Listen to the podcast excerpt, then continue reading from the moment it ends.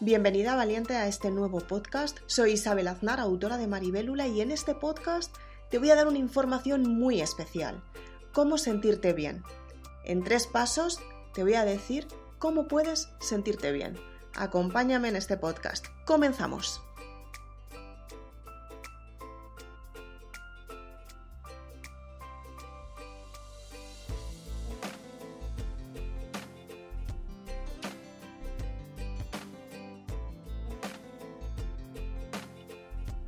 ¿Cómo puedes sentirte bien? Son muchas las personas que me preguntan cómo pueden mantenerse motivados, cómo pueden mantenerse en ese estado de bienestar. Y es que muchas veces las emociones nos juegan malas pasadas, no sabemos cómo podemos tener los resultados que realmente queremos y lo peor de todo es que empezamos a creer que no podemos tener ese éxito que estamos buscando, creemos que perdemos oportunidades, aunque muchas veces las perdemos, pero eso no significa que las tengas que perder todo el tiempo. En este podcast te voy a decir tres claves muy importantes para que te sientas bien. Primera clave, Cambia tu perspectiva. Es súper importante que vivas el presente. La mayoría de las personas tienen que vivir el presente para sentirse bien con ellas mismas. Las personas que son realmente felices son aquellas personas que son capaces de disfrutar y aceptar el presente en vez de quedarse atascados siempre en lo mismo, en las mismas obsesiones, en, en el mismo pasado, en las mismas resistencias, en los mismos errores y en la forma de pensar en un futuro que jamás tendrán porque nunca dan un paso para que las circunstancias en su vida cambien. Por eso es tan importante que cambies la perspectiva y que vivas el presente, porque de esta manera te vas a dar cuenta que efectivamente si te concentras en el momento aquí y ahora, sentirás las preocupaciones en el momento que están sucediendo y lo mejor de todo, lo mejor, mejor, mejor es que las vas a poder liberar. También puedes meditar, puedes hacer yoga y puedes dar, darte esa prioridad en momentos en los que terminas de trabajar para dedicarte a ti y sentirte bien contigo misma. La segunda clave que es muy importante para que te sientas bien contigo misma es que seas agradecida por lo que tienes tienes que ser una persona agradecida, tienes que agradecer cada minuto para pensar lo afortunada que eres, tienes que darte cuenta que viviendo el presente aquí y ahora, tienes que agradecer las pequeñas cosas que tienen sentido en tu vida y funcionan en tu vida para que tú mejores y para que tú tengas el resultado que realmente quieres. Aunque tu vida no sea perfecta en este momento o como tú quieres, Estate agradecida por estas pequeñas cosas, por tu salud, por tu trabajo, por la ciudad donde vives, por el buen tiempo que tienes, por el sol que ha salido, por los momentos que estás viviendo tan espectaculares, tan únicos que te están enseñando a valorar quién eres realmente y qué es lo que tienes en este momento.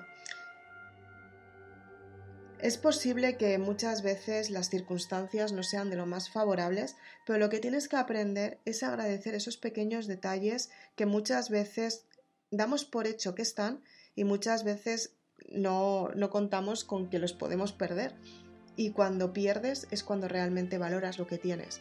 Antes de perder y valorar lo que tienes, es mejor que en el presente valores lo que realmente quieres. Para ello puedes escribir una lista.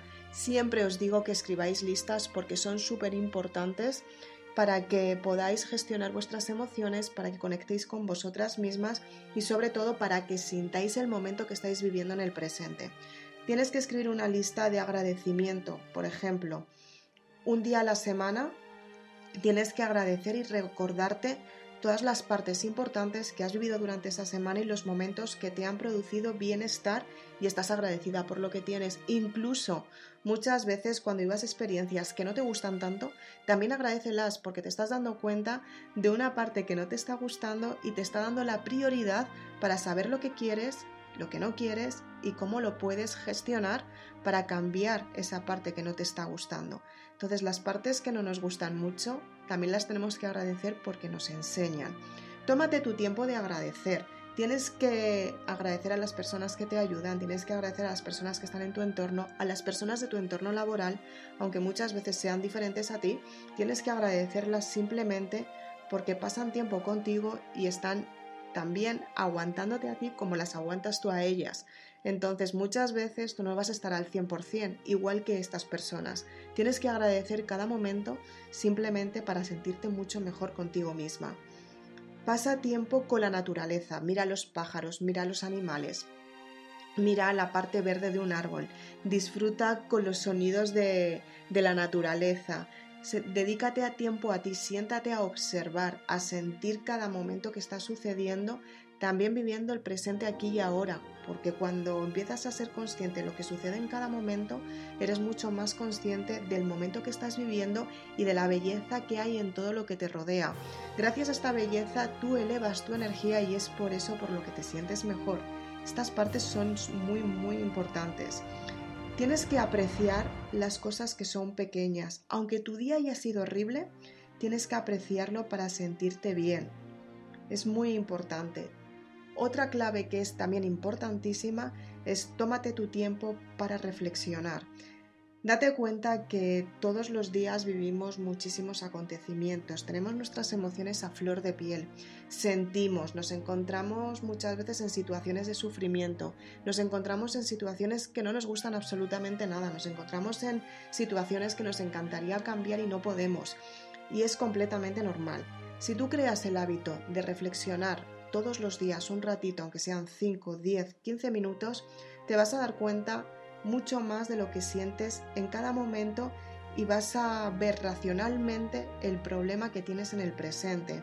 Y gracias a ese problema lo que vas a hacer es que no vas a estar cegada a tu vida diciendo todo está bien, todo está perfecto, todo es maravilloso, cuando en realidad no es así. Son muchas las personas que constantemente se están mintiendo y se mienten y no quieren aceptar la realidad del asunto. Se tapan, intentan hacer lo posible porque esa realidad ese asunto no, no fluya y empiezan a darse cuenta de que cada vez se encuentran peor y es simplemente porque es que tienen una carga emocional que no les deja asumir la responsabilidad. Tienen un túpido velo en sus ojos y no, deja, no les deja ver qué es lo que realmente está sucediendo. Si tú estás viendo los problemas constantemente, no es nada bueno, porque todo el rato te va a llevar al mismo problema. Pero si estás todo el rato evitando también los problemas, tampoco te van a llevar a ningún lado bueno. No hace falta que aparentes algo que no eres. Tienes que darte cuenta que si tú comparas tu vida con lo que realmente es bueno, con lo que realmente no lo es tanto, si ves el problema desde la solución que quieres tener, empiezas a dar pasos mucho más grandes. Hablando de comparaciones, también tienes que dejar de compararte con el resto de las personas que hay a tu alrededor. Cuando tenemos problemas, cuando estamos viviendo experiencias con las que no contamos, tendemos a compararnos simplemente porque otra persona queremos ver si está mejor, si está peor, si está superando el problema, si no lo está superando. Deja de compararte. Eres tú contigo misma. Solamente busca una referencia de alguien que haya conseguido algo mucho mejor y que te saque de donde estás.